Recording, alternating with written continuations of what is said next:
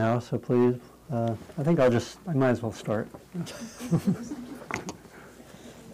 Okay.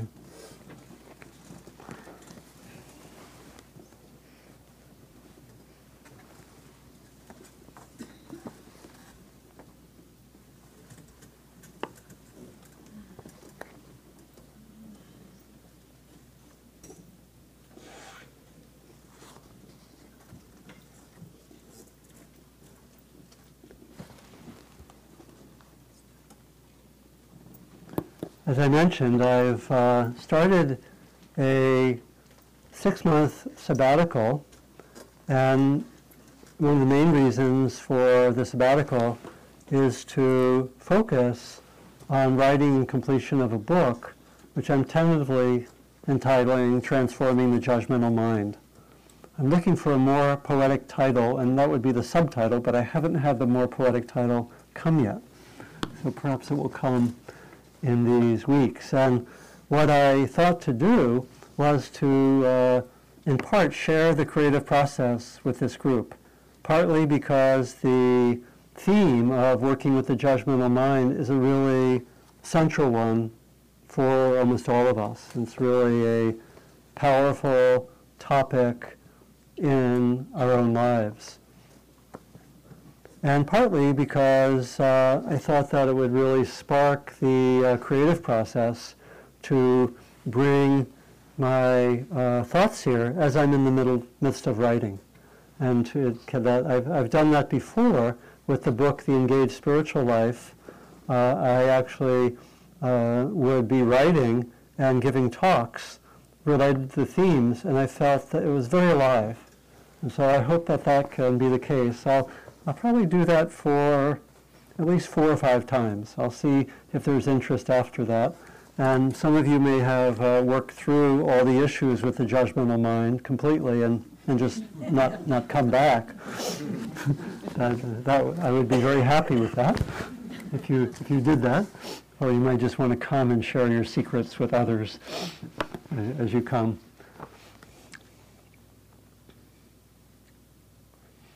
In a moment, I'll give a definition of the judgmental mind. And what I hope to do today is to talk about the theme, clarify what I mean by judgmental mind and judgment, talk about why it's important, and talk about some main, main ways to practice with working with the judgmental mind.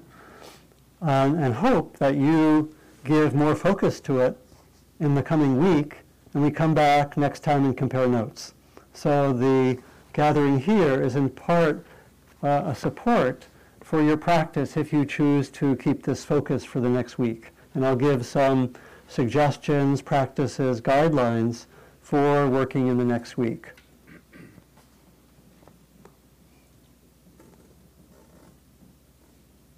Probably, uh, probably 17, 18 years ago, I found myself needing to make sense of and work practically with my own judgmental mind surfacing in some major ways.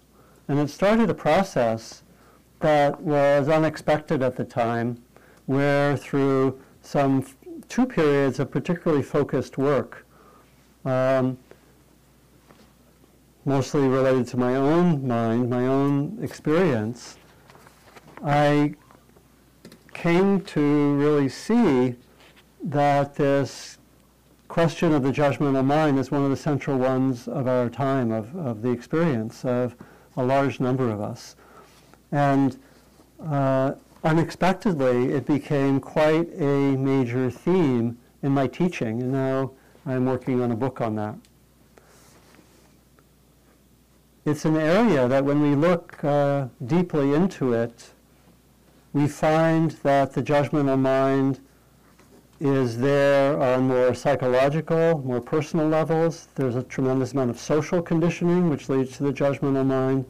And it's something where we can bring spiritual practices and tools in very helpfully. So the approach I'll be offering, I think, really integrates the psychological, the social, and the spiritual, which I think is quite important. Let me right away define what I mean by judgmental. Without doing anything else uh, right now. And so um, I'm using the word judgment in the sense of uh, some, uh, something that's judgmental towards ourselves, towards others. And it's important to do so because in English we use the word judgment in quite a multiplicity of ways. We uh, may use judgment in the sense of talking about something that is judgmental, that is typically negative, we don't like them, there's a lot of reactivity, can lead to difficulties in relationships, uh, we can be very judgmental towards ourselves. But in English, we also use the word judgment to mean something like an observation or discernment that doesn't have charge. I'm using the word judgmental uh, related to uh, you know, experiences which do have charge and reactivity. We can use uh, judgment in, the, in a more neutral sense. So we might say that the uh, judges at the diving competition made, you know, they judged that this person had the higher, higher scores, right? Not necessarily reactivity. Could be more neutral. We would say that the engineers uh, came to the judgment that the bridge would withstand this level of winds. Quite neutral. Or we might sometimes use the word, I went outside and judged that this is the way the weather would be today. Right, those are neutral. Those are, those uh, don't involve uh, reactivity. Think to yourself of uh, some examples of being judgmental either towards self or another. Just take a moment and see what comes to your mind and see if you can think of like a sentence or two.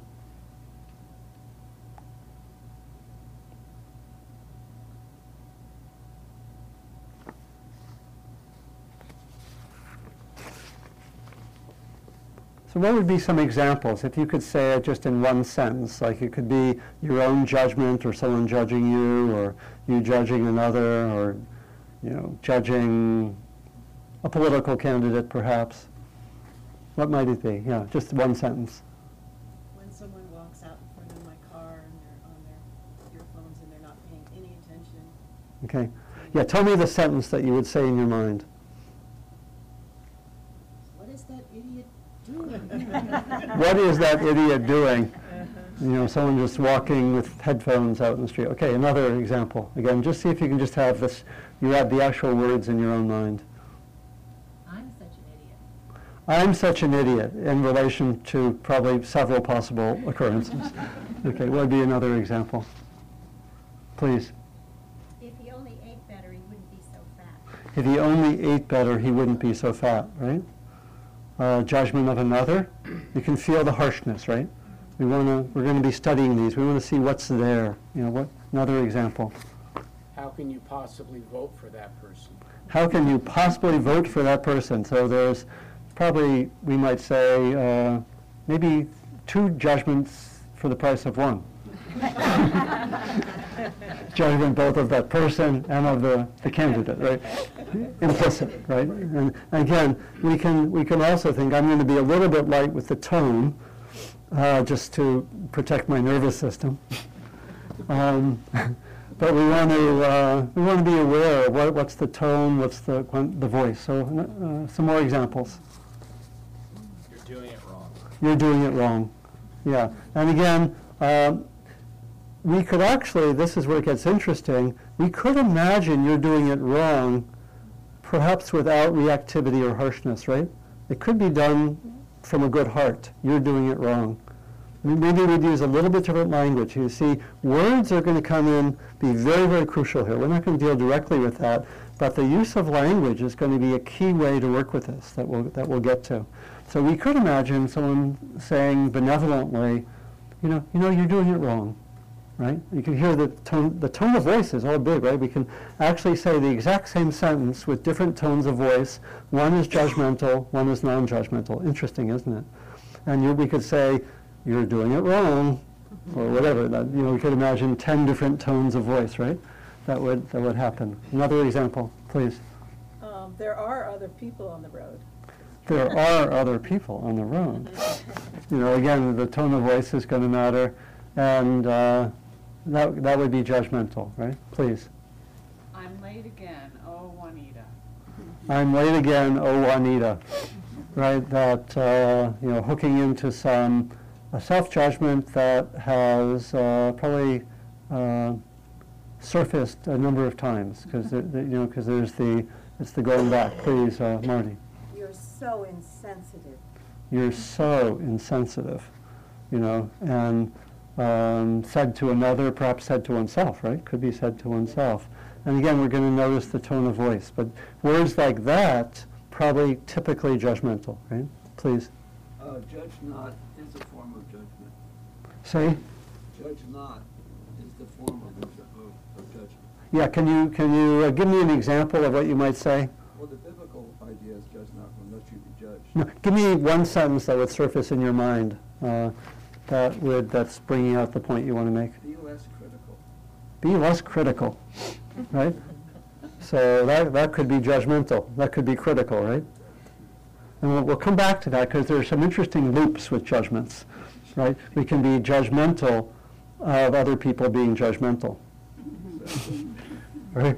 Very interesting. So there's going to be, and, and that points to something which is going to be very helpful as a tool as we look into judgments, which is humor. Humor gives some space. I, I remember the, actually, when I was first, actually, this may be a coincidence, but when I was first, well, the second intense period of doing judgment work was the same time that I was enrolled in the Clown School of San Francisco. um, for, uh, I think it was about a nine-month intensive. And, um, you know, I became part of a troupe, and, you know, I used to carry around my clown nose when I taught all the time, but I, I lost my nose. Not so good. But anyway, I was, I remember, but I think it may have been um, the first or second day long that I ever did on this topic. I remember I was uh, giving a day long uh, on, the title was probably Working with Judgments, and I was, you know, I was right in the middle of the clown training, so I was, and you know, what I often went to, or I don't know, this, this, this was, I think, said as a compliment, but people said that one of your best attributes as a clown is your face. could be heard in, you know, could be heard in different ways, but uh, in any, any case, uh, or my, your expressive face, you know, like, just, anyway, I'm kind of going into some of what I, what I explored. And I remember um, I asked people, you know, gave an introductory talk, then had people just give some examples of judgments in dyads with each other. And then I asked for a few people to share in the hall, and one person shared, um, you know, I realized that I haven't loved myself since I was five years old. And my, my clown face just went, you know, and, and which, which I then immediately said, that may not be skillful. But, uh, and so there was humor there, which actually was not so skillful. But humor and spaciousness can be uh, a positive quality as we look at judgments. Partly, as if you take on the practice, you'll actually see them a lot more. They're around a lot. You know, we're, we're, we're being judgmental quite a bit of the time. And we need a certain amount of spaciousness to not be overwhelmed. And, and one of the one of the important points is to look out for being judgmental about how many judgments we're noticing. That itself is a judgment. Okay? Maybe one or two more examples? Please. You're the most critical person I've ever met. You're the most critical person I've ever met. Okay, so it's interesting overtones there. Please. Oh, I have a headache from just talking with her this morning. I have a headache from just talking with her this morning. Again, the tone of voice is going to vary. Mine is a little different than yours, but the different nuances of judgment. Maybe last one. People shouldn't drive SUVs. Yeah. People should not drive SUVs, right? Yeah. Yeah. And so any number of judgments in the social realm uh, and so forth. Here, here are a few from a cartoon called Rhymes with Orange. This is about self-judgment. Choose someone and compare yourself unfavorably to that person. And it shows, there's six images.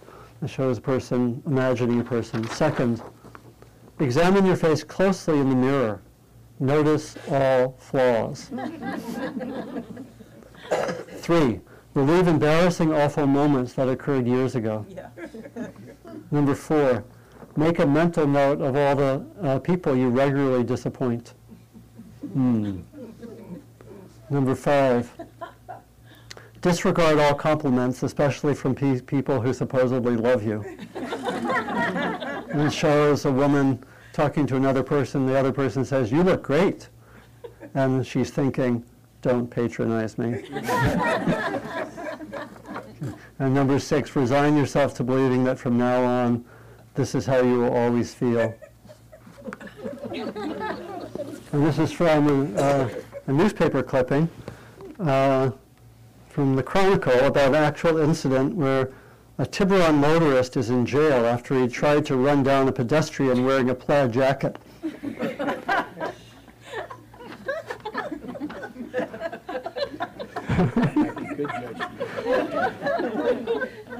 It uh, the uh, police officer, this happened in Tiburon, the police officer uh, said he made statements to the effect that he really didn't like the plaid jacket the man was wearing. So obviously it can get to extremes. Um, well, maybe one, one more example. This shows a man at, at a, an elevator, and this is a cartoon called The Idiot on My Shoulders. A little figure on his shoulder says, try pushing the button a few more times. That might make the elevator move faster. so, again, there are these multiple dimensions of judgment. So what actually is the judgmental mind? What I, what I want to suggest is that the uh, judgmental mind, or statements that are judgmental, have a, a simple kind of structure. They involve some, typically, some kind of noticing or observation or discernment linked with reactivity. And it's the reactivity that is sometimes compulsive, half-conscious, unconscious. You remember from our Buddhist teachings, uh, I, as some of you know, I prefer reactivity as a translation of dukkha, uh, meaning the ways that we tend to have resistance to the present moment, the way that we either push away compulsively or grab hold compulsively. And if reactivity has those two forms, then actually the judgmental mind is actually sometimes going to be positive. The ones that we are mostly are aware of are negative. This is because, in part, uh, we can see that harsh, negative, reactive judgments of self or other are connected often with suffering. They're connected with the, uh, you know, breakdown of relationships or the worsening of relationships. They're connect, they can be connected with depression in terms of judgments of self. They can be connected with uh, uh, difficulties at work, obviously difficulties in relationships. A lot of relationships, there are chronic ways that two people judge each other. That, that get, things get locked in in a certain way. And they, you know, uh, they're also quite, uh, play quite a major force in terms of social issues, right? That we judge people from this group or that group, or we judge this politician, or I judge things as being unjust and quite reactive. I'll come back to that because it's, a, it's an interesting area. I, I've done actually uh, workshops and trainings on working with the judgmental mind for activists. It's a big issue there. Uh, now, we can see why it actually can be um, an, both a, a big issue and an important issue when we see that uh, there's this combination of some kind of insight or noticing and reactivity. In other words, I might notice that that person is actually walking out into the street obliviously, right? I notice something quite valid. Or I notice, uh, maybe I notice something about SUVs. I may be noticing some, something that's valid, or I may notice someone else's behavior, or I might notice someone uh, behaving a certain way in a social gathering, and then I say that person's really rude. Well, I am noticing something. I'm noticing some behavior. Or, you know, as a teacher, for example, uh, if I'm judgmental, it's actually going to poison the teaching relationship, right? Uh, but I actually may notice things that can use some improvement. Or what was your phrase? Uh, you're doing it wrong. I may actually notice something quite important, right? That the person actually, in a certain sense, is doing it wrong, right? And that's actually important information. But when it gets tied up with being judgmental, it starts to make the relationships difficult.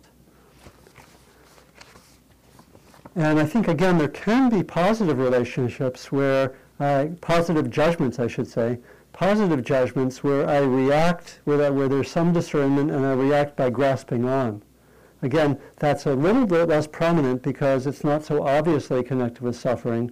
And also, I think we have, you know, as psychologists have shown, we have what's sometimes called a negativity bias. We have our eyes out, especially for uh, negativity coming our way. And in fact, most people, one of the things they least want in life is to feel judged in the sense of judgmental or being judgmentally approached. You know, it's, it's like most of us, if we feel ourselves seen, cared for, understood, and loved, you know, assuming that we're fed, you know, and so forth. But in terms of relationships, that's pretty much it, right? And so judgments, when we're feeling judgmental energy coming towards us, gets at these very, very primal needs and it's obviously connected with suffering.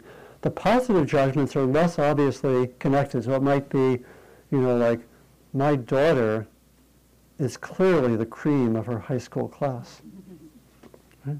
I might be noticing something, but I'm grasping onto it, right? So that would be a kind of positive judgment. I think in the course of our time, I'll come back to that. I'll mostly be focusing on the negative judgments. Now, what I'm going to be saying is that the judgment is made up of these, most simply, these two qualities the noticing, the observation, the discernment, and the reactivity. The work that we do to transform the judgmental mind takes the judgment, first of all, notices it, and somehow separates out the noticing or the observation or the discernment from the reactivity works through the reactivity, which is, you know, may take quite a while because a lot of the reactivity goes very deep into our nature. But works through the reactivity, and a lot of the tools that we use work through the reactivity, then we can use the noticing or observation or discernment for the purposes of compassionate action. So we free up the discernment from the reactivity. Easier said than done. And that makes us able to use it. So I, you know, like come back to the example of activists. Activists may notice all sorts of things. Oh, that's unjust, right? That's, uh, that's wrong. That's really morally questionable, right? Or, and so forth. And that can be very important discernment, very important noticing. When it gets caught up with reactivity, it turns into what? Complaining, demonizing, and so forth. And often that energy, I, I've known this from working with groups, that energy gets turned against fellow activists often. Right? And so that energy can actually poison people's attempts to make things better. You know, and can uh, really result in a lot of agitation. Also, gives what is often felt like to be a certain comfort level of being self-righteous. Right? That can feel, that can be a comfortable place. But when it's judgmental, I would argue that it tends to poison the efforts. And of course, we can see that in a large uh, amount of activism. You know, we can also see that in the political sphere. You know, the judgmental mind is kind of running crazy. In fact, uh, um, some of the debates, particularly the uh, Republican debates, seem to be almost entirely judgmental mind without any sense of it being a problem, right? And I saw this also. I, I worked in the U.S. Congress when I was in college, And I saw also that just trading the judgmental mind with your opponents is a very, very common pastime there. And of course, it's paralyzing. It doesn't really get anywhere. Right? And so I think you can start to see that it's, it's a large issue. And it's, it's really is something that when you look closely, you'll see that it's actually quite there in a lot of our lives, in our relationships, in our approach to the world. And in a sense, the work that we do in transforming the reactivity isn't so different from our general spiritual practice here, um, in that we are very much interested in transforming reactivity. We want to see where the mind is reactive, and we want to work with it. It sounds easy and simple. It's a lifetime of practice, right? It's a lifetime of really, really working with this. What I have found is that when we take the judgmental mind as a major theme, it becomes a very special way to move towards possibly very deep transformation. What I have found is that when we follow the trail of judgments, it takes us into very deep parts of our own mind if we really follow it. It takes us, for example, in if we if we go more deeply, we may find, and I think each of us probably has some kind of self-judgment or judgment of other, which has been chronic for since we were three, four, five, six years old. Some of this surfaces sometimes as a sense of inadequacy. I'm not enough. I'm not okay. I can't let this part of myself come out into the world. All sorts of things. And also, we may have in our relationships, as I mentioned, chronic judgments that are, if they're not worked with, the relationships are stuck or even they fall, they fall away. And so uh, when we follow the trail of judgments, it can take us in to very deep conditioning, psychological conditioning, social conditioning, general spiritual conditioning. And I have found that it's a very powerful way to bring about deep transformation of very, very core material in ourselves. Just by following the trail, it can actually work sometimes quite quickly and can, can, can help in that way. Um, okay, so um, just a few other initial comments about why, why uh, working with the judgmental mind is, is important. I think that this is a particular issue of Western culture, which is then being brought to the whole world through globalization. When I've spent time, for example, in Thailand, and I've been uh, at uh, quite a number of times at meetings of what we call the International Network of Engaged Buddhists, people interested in bringing uh, Buddhist practice to social issues. And um, I've noticed that the conditioning in Asian culture and many other cultures is generally different. There are other similar issues. There, there might be more use of shame and guilt, but not judgment in the same way. And in fact, the uh, Dalai Lama, when he first came across Western self-judgment uh, in the late 70s, I was actually at the Insight Meditation Society one time when this happened. He was taking questions and answers, and someone asked a question that was written down on a card, I don't love myself. Please comment. And he went back and forth with the translator for like four or five minutes. He didn't get the question. He later said, we really don't know that kind of self-judgment in our culture. Again, there are other issues. It's not to say one's good and one's bad, but they're, they're different. They're different issues. And, and he said later, and he finally went back and forth and uh, finally just sort of spurted out, you're wrong. Very un Dalai Lama-like, right? And uh, later he said he took two years talking with Western psychologists to try to understand this process, to come to a better understanding of that. It's very interesting. I tend to speculate that it's the occupational hazard of a high degree of individualism and individuation. Again, which is again, increasingly going to other, other cultures. In fact, at other times, spending a lot of time in Thailand, I saw the judgmental mind being brought by many of my friends to some parts of Thailand. You know, I, uh, maybe I'll just tell this story and then I should move on. It's a funny one. Uh, one, one of our meetings, some of the Thai organizers who had been to the U.S. and had done Western-style workshops, they decided to bring some of the Western-style workshop techniques back to our meeting, which was predominantly people from the Asian countries, you know, Thailand, uh, Cambodia, Burma, uh, Japan, especially, uh, also some from Nepal. And um, uh, they brought this back, and, and particularly, most of the people were, were Thai. And they did this by, at the end of the uh, workshop, name one, they asked people, this is very, again very American style, by the Thai organizers, say, name one thing you liked and one thing you didn't like at the end. And people named things they liked, but you could see, could sense that naming something they didn't like publicly was not socially okay. Right? And they were hesitating. And uh, one person said something he didn't like. A lot of it was around the food. It was vegetarian, not very good. Or not, uh, it was good. I thought it was very good food, but a lot of the uh, Thai people didn't like vegetarian food.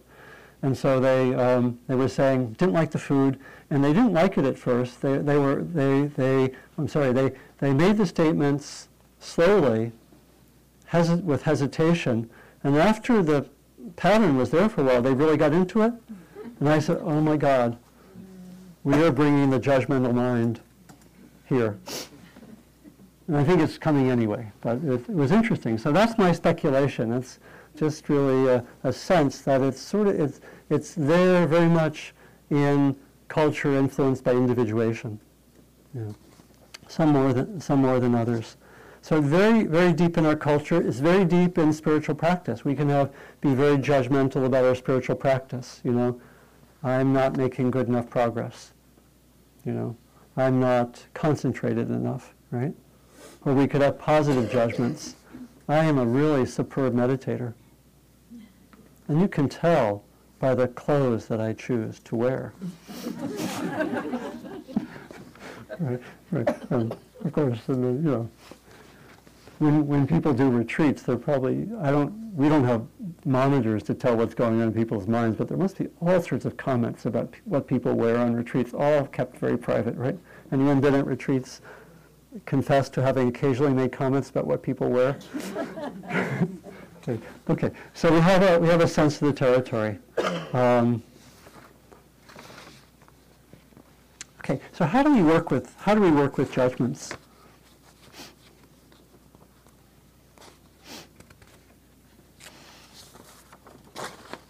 I'm going to suggest a few main tools. And what I have found in my, my work is that generally speaking, there are two main ways, and I'll probably talk more about this next time. There are two main ways of transforming the judgmental mind. The first is more direct, and the second is more indirect. The first way, we notice the judgments with mindfulness, we see them, we study them, we go into them, we inquire more deeply into judgments. Ultimately, we can transform them see and get to the roots, we can go very, very deeply, see some of the deep core beliefs that are generating judgments that are often very unconscious. And that's one way. We can go in with mindfulness, notice, go directly into them, study them, use uh, practices that take us more deeply beneath the surface, into the unconscious, etc. That's one way. A second way, which I find complementary and necessary, is to actually be more indirect and to develop awakened qualities in ourselves.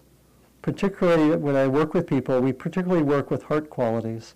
So anyone who wants to really transform the judgmental mind, I think, has to have a heart practice like loving kindness or compassion or forgiveness or gratitude because uh, what I actually f- have found is that,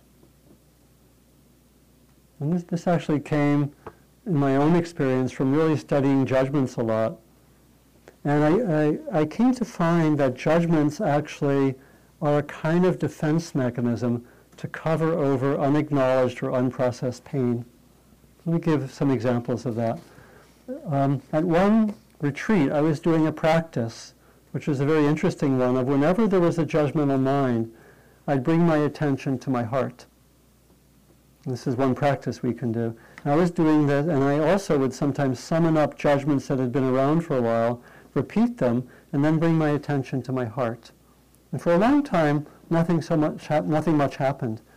At a certain point, I started noticing that when I would go to my heart and listen, I would find that there was some kind of pain there. So I'd be, this was happening on retreat, I'd be on the food line at a retreat. And they'd be on, a- this was like on a winter day, and they'd be serving tacos with a lot of condiments. And it took a really long time to get through the line. And I was at the back of the line. And I, of course, even though I'm a very highly developed meditator, as you know, J- joke, okay, um, I found myself uh, judging at that time and saying, you know, they should arrange the condiments in a different way, right? You, you know that one, right? And I would um, notice that, and at a certain point, I would, you know, I would be notice. I would been practicing noticing judgments, bringing the attention to the heart, and then I would notice, oh, at a certain point, this took quite a while. I noticed, oh, there's impatience, and I could feel the impatience. Normally, the judgments would cover that over. You know, or maybe with drowning, there'd be some irritation or anger. The judgment kind of covers it over. Sometimes the anger, we can feel it. But a lot of times, like with this, the impatience was covered over.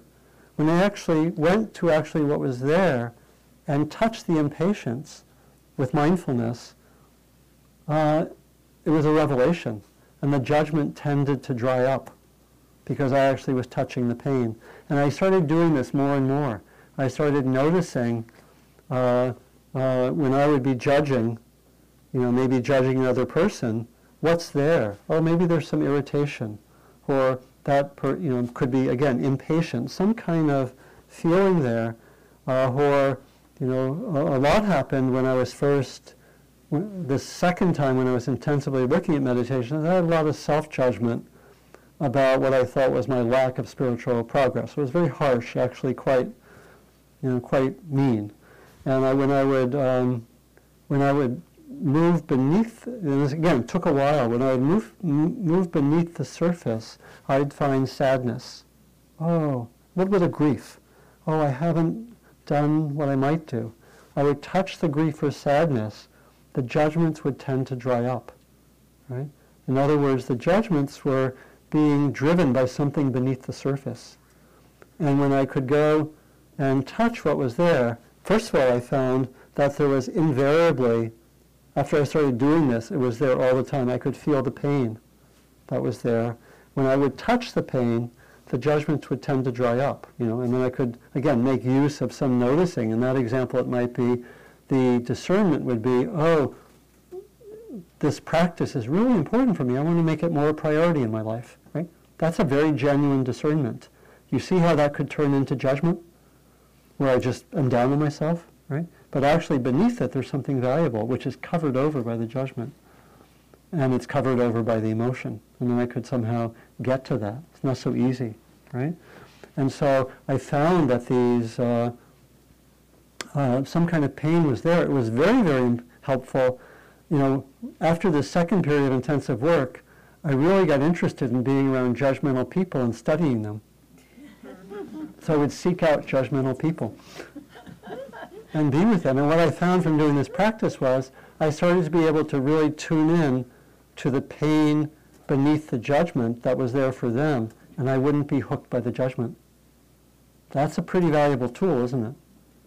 You know, because again, when we're getting judgments come at, coming at us, we just get hooked right away, don't we? For the most part. It's real, like I said, we most want to be seen and loved, and we get judgments coming at us. It's really, for most of us, we just immediately get defensive, right? Unless it's from maybe from a child, and then we know better. Then we can feel the pain and kind of do what I'm doing. But with adults, for most of us, it's hard. And so I tended to be able to do that, which was a very interesting capacity, to be able to touch the pain. Now, the reason I'm bringing that up is that if that's if that is actually accurate, that judgments are in large part driven by unacknowledged or unprocessed or unconscious pain, which can go quite deep and way back in the past, then going into the territory of judgments is to, to some extent going into the territory of pain. And we need to really hold ourselves with compassion and have the resources that let us be able to do that. And so what I suggest generally are two initial practices. First of all, just try to start being with judgments, noticing them. Set yourself the intention at the beginning of a day or beginning of a meditation. I'll try to notice judgments. Just give it a label, judgments. You know, again, meaning uh, reactivity is there. Just notice it. Uh, just study it. What's it like in the body when something lasts for a while? We need to do months of study of judgments. You know, study it over and over again. This is deep material. It can be transformed pretty quickly. Pretty quickly means a lot in six months or a year. Doesn't mean after this one morning. so sorry, anyone who wants to leave now. and so, um, so initial practices I suggest for next week, just tr- set yourself the intention to track the judgments. Notice them. Set yourself that intention once or twice or three times a day. Work with mindfulness in three ways. First, just notice when they occur. Sometimes you're at a meeting, you just notice a judgment coming through. Sometimes what I do if I'm at a meeting or something, I have a piece of paper, I keep a judgment log.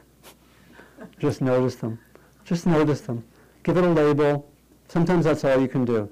But you're basically stopping it, them from being totally unconscious and automatic, which they often are. Okay?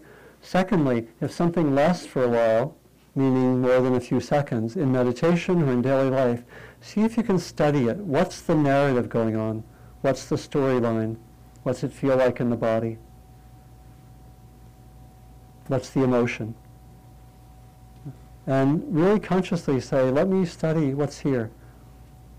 A lot of what's going to help in the long run with working with judgments is getting really, really familiar both with the content and with the dynamics of our own judgments, becoming real experts in our own judgments so that we can have so much familiarity that when they come up, we can notice them really quickly and bring our tools into practice rather than having them proliferate, which is what they usually do. Okay? Third kind of mindfulness is to be present, uh, let me say, let me back up, would be to try to get a sense of the patterns of the judgment. What was the stimulus? Now this is more reflective. This isn't so much using mindfulness. Sometimes you can notice in the moment, it's more reflective, saying, you- can maybe, half an hour after something happened, you went to judgment, and say, what was the trigger? Where did I go? What happened? What was the content? You can do that at the end of the day. You know, that starts to, we start to see the larger patterns, and then we may find, okay, here is the pattern in this situation, and then, oh, similar pattern elsewhere. So we start to become detectives about our own judgments. And then the second broad area of practices is to, I think, bring in at least one heart practice. How many of you have a regular loving kindness practice? Okay. Well, so some of you, so I'm gonna, I may focus more on this next time and bring that in. Good to have, how many of you have a, some kind of heart practice that you do regularly? Where you, you could be loving kindness, compassion, forgiveness, joy, gratitude, something like that. Something like that's crucial, and I'll, I'll bring that in next time because that's very, very helpful. If that makes sense, that we're, if we're actually going into this, we need some resources and need to hold ourselves with kindness and compassion. Okay? So those, those would be my initial recommendations for practices uh, that can help work with this. Let me just finish, and we can open things up to questions. Let me see what the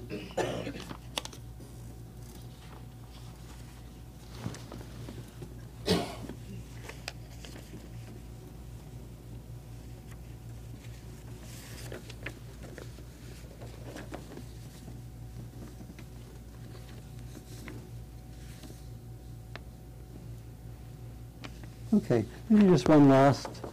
This is from the Jewish tradition,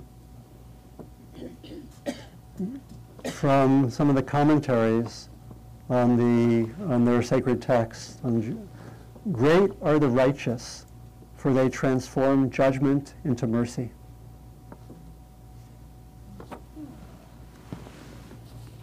That's one way to say it. So the aim is to transform the judgmental mind into insight and discernment and compassion, which is then the basis for acting. Okay.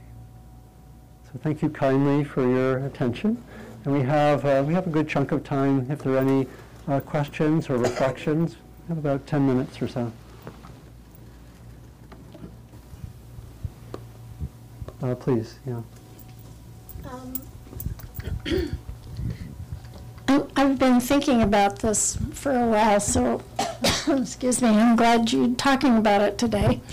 Um, But it seems to me that working with judgments is particularly difficult because, and I may be wrong about this, but Yeah. it seems as though the human brain is Yeah. designed to sort and evaluate and, and do all that.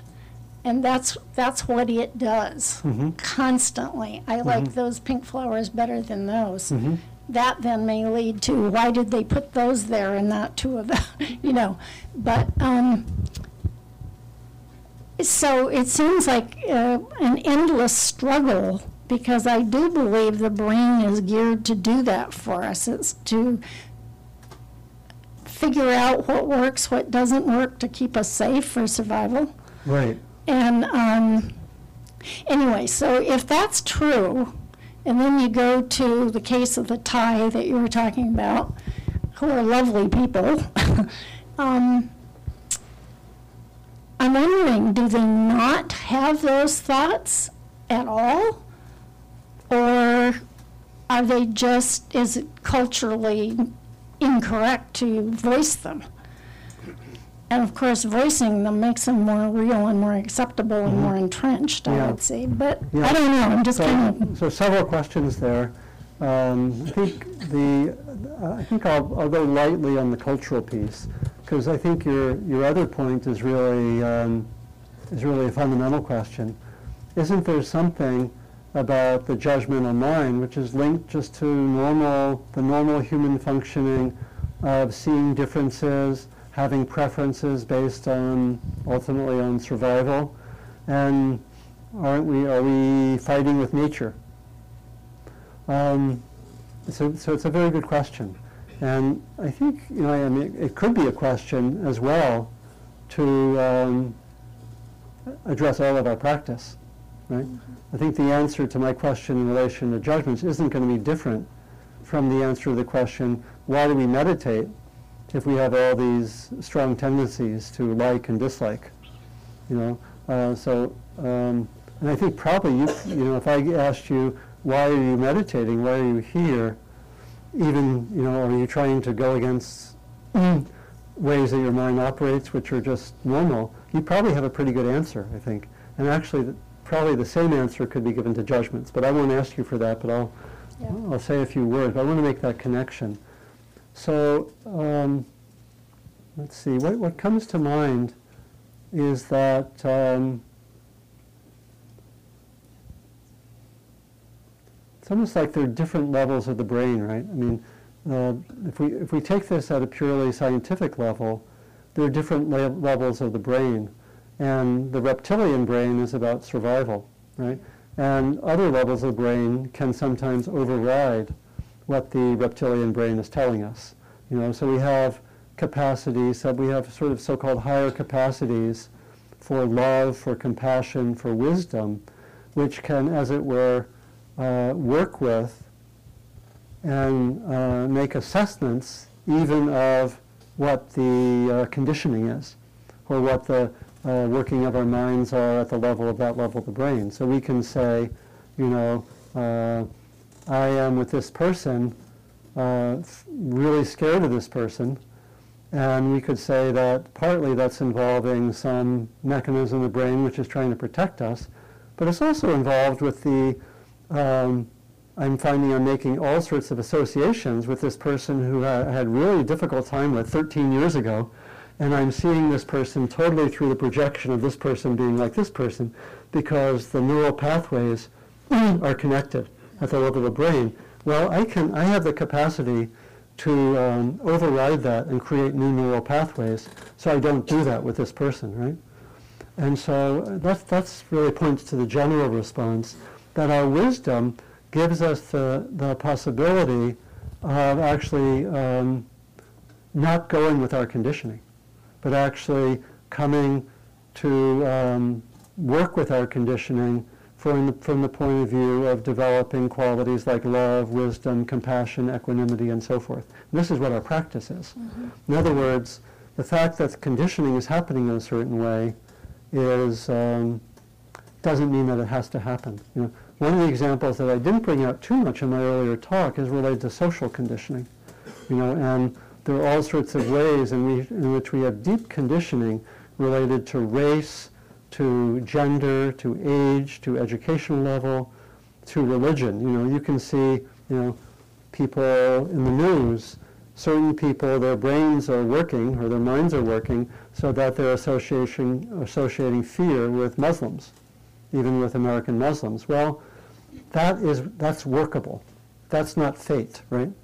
That is something which can be uh, worked with, overridden, seen to be problematic. That's actually why there actually is a lot of hope to work with something like racism, for example, because there's actually, one can see some of the unconscious bases, which are in a lot of the mechanisms you're talk, talking about, but it can be reworked. Not easy. You know, it's also, of course, racism is not just about what's going on in the mind, it's also about institutions and systems. Uh, but, uh, but basically, it's workable, and we want to actually notice how the mind's working. And what mindfulness does, and what our wisdom practice does, is essentially creates new neural pathways. And we, we can actually see the old ones that are working in a certain way, and we can actually set up new ones so that the old ones progressively get weaker. They don't necessarily go away, but they can get weaker. So that's the long answer. Yeah, but it's a very good question. Thank you. Well, yeah, I mean, I, I didn't mean to inf- imply that I thought it was not worth doing because it was Yeah. such a struggle. I was just Yeah. thinking, no wonder it's such a struggle. No, it is. It's, it's a great question because, again, we, the, the, the neuroscience gives us some further way of understanding this, which is helpful and can let us see why it's so difficult. Yeah, so other questions? We had one up front and then you, you had one in the back? Okay. Thank you. So I'm aware that um, I have a problem when I encounter Yeah. or observe someone that is doing things that I consider rude Right. uh, or maybe even destructive, such as Yeah. Driving in a car and you can tell someone's driving very slow because they're texting, you see them looking down, or people on a cell phone in a public environment talking very loudly. Right. Uh, so, to me, that's a form of judgment that um, makes sense because they are even doing things that could be harmful. Yeah, right. Yeah, yeah, so it's a great example to look at, and the question is, how would we apply what I've talked about to that? Because I think, uh, basically, the hook of the judgmental mind is that there's some truth value. Could be some moral value, some justice value. And this tends to make us believe that, oh, I see what's true, what's helpful, what's important, therefore whatever I do is okay. The judgmental mind tends to think that at times. And so the question is, uh, how can we use that noticing, notice the tendencies to become judgmental, study that. Generally, the, you know, the suggestion I'm making is that we're actually that in most situations, the judgment and the discernment can be really, really helpful, and it's important to act on it. The judgmental mind will tend to get in the way of effective action. It also tend to can be hurtful of us, right? Can lead to internal stress and so forth. So this is so. How can I, with that driver, who's texting, how can I first of all notice it, notice the tendencies to be judgmental, but over time, how might I be able to have a response which is skillful and helpful, but not judgmental? Not so easy, right? And, and this would apply to a hundred different areas, right? Again, as a teacher, maybe can have, maybe it's kind of most obvious why this is important, or more obvious being a teacher. If I'm a teacher, I'm, it's part of my role to notice things that quote unquote need improvement, or that are, you know, problematic, or ways someone could develop or grow. If I'm judgmental about it, as I mentioned, it will poison the teaching relationship, right? It's not going to work. And if I can, but, but it's really important for me to notice what I notice, right? That's really crucial. If I just say, I won't be judgmental, and I let go of everything, actually I'm not going to be a good teacher. And it's, it's related to a point which I didn't make, which is that in a lot of circles you'll hear being judgmental is bad. Get rid of judgments. Yeah. What is that doing? Judging. It's judging the judgment, right? It's actually still in the same loop. And so that's why I think the, the, uh, what I'm suggesting is transformation, not getting rid of it. But, about, so it's really, mostly I would say at this point, take a look and see what happens when you are judgmental, even if you're noticing something really important. Is that, is it, it, again, it's not to blame ourselves, but notice what that's like. The long-term aim is to keep the insight and be able to respond without judgment, being judgmental. It's not easy. Again, you know, look to something like teaching, parenting, being in a relationship. All of this kind of is more obvious, right? That you can notice something, but it's how do you respond without being judgmental. And again, sometimes in a relationship you could have an understanding. You know, I have to say something. This may come out a little judgmental. Please listen for the discernment beneath my judgment, right? If you have a certain kind of relationship, you could actually say that, and the person might, you know, let go. It's not so easy, right? Not so easy, but someone might let go of any imperfections in your in your uh, communication. Okay. Was there just last one, and then we'll then we'll finish up. You uh, indicated that uh, beneath judgment, there's probably pain or suffering. Right. It seems almost, un- unless you can deal with the pain, it's somewhat easier to deal with just be judgmental rather than deal with the pain. Yeah, that's it. you got it. You got it. That's why we keep judging because partly, uh, you know, if that's correct, and from what I've seen, it is. And it probably, you know, if you look at some examples, it can make some sense. Even, you know, whether there's, I'm talking about pain as simply the presence of the unpleasant. It can be minor pain, like my impatience with the taco line, or it can be uh, something major, right? Like, uh, you know, grief or deep sadness, you know, or it can be something even deeper, you know, related to childhood conditioning, right? And so if that's true, we have, you know, again, you can talk about at the level of the brain, we have a certain uh, almost interest in avoiding that pain, right? And so we're going to stay in the judgmental loop indefinitely unless we work on it. And and and we'll be re- the thing is we're relatively unconscious generally about the pain. We don't know that there's pain. This is kind of a almost like a it's a defense mechanism which is operating unconsciously. Look at that when you study it. See if that's the case. You know, uh, and and so one has to uh, kind of know this for yourself and have some interest in going more deeply. You know, some of it can make some sense conceptually, right? Probably for some of us, because oh yeah, it makes sense. You know, I, uh, you know, it makes a certain sense conceptually, but you have to look at it um, experientially to really get that. And then, you know, and then again, uh, it's uh, the, the difficulty is we don't know that there's pain that's driving the judgments. We see the truth value. That's the thing. We see what's true in the judgment, and that's that's it for us. We don't notice that it's it's um, uh, driven to a large extent by pain. That's to be the same for activists. Pain around injustice or pain around something. It's unacknowledged and unprocessed, and it can lead to automatic behavior, which is not going to be helpful for the most part. It can be partly helpful. And so the pain is going to be, is basically unknown, it's unconscious, it's beneath the surface, and it's hard to access. So we need some tools, right? Especially for the deeper ones. And so we need some tools to get there. But that's the basic dynamic that most people are in.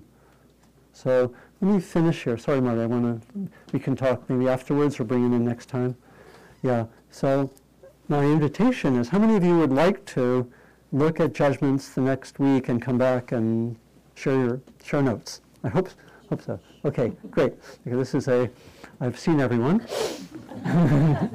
Okay, and uh, so my invitation is work with uh, the mindfulness in those three ways, tracking, just noticing, that's all. Secondly, if it lasts for a while, study how it is in the mind, body, and heart.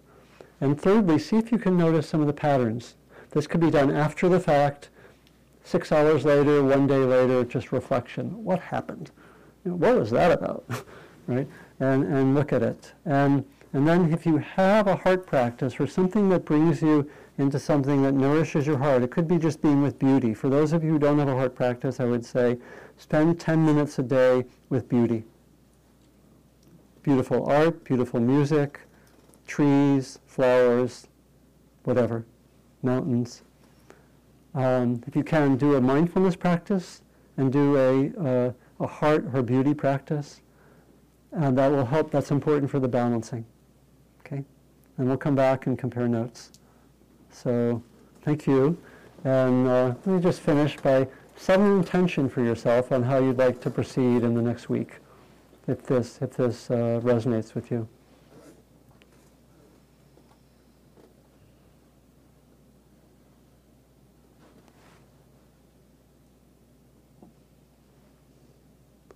And then we finish by recognizing that our practice is beneficial for ourselves, it's also beneficial for others. May our time together be of benefit for all beings. All beings includes us.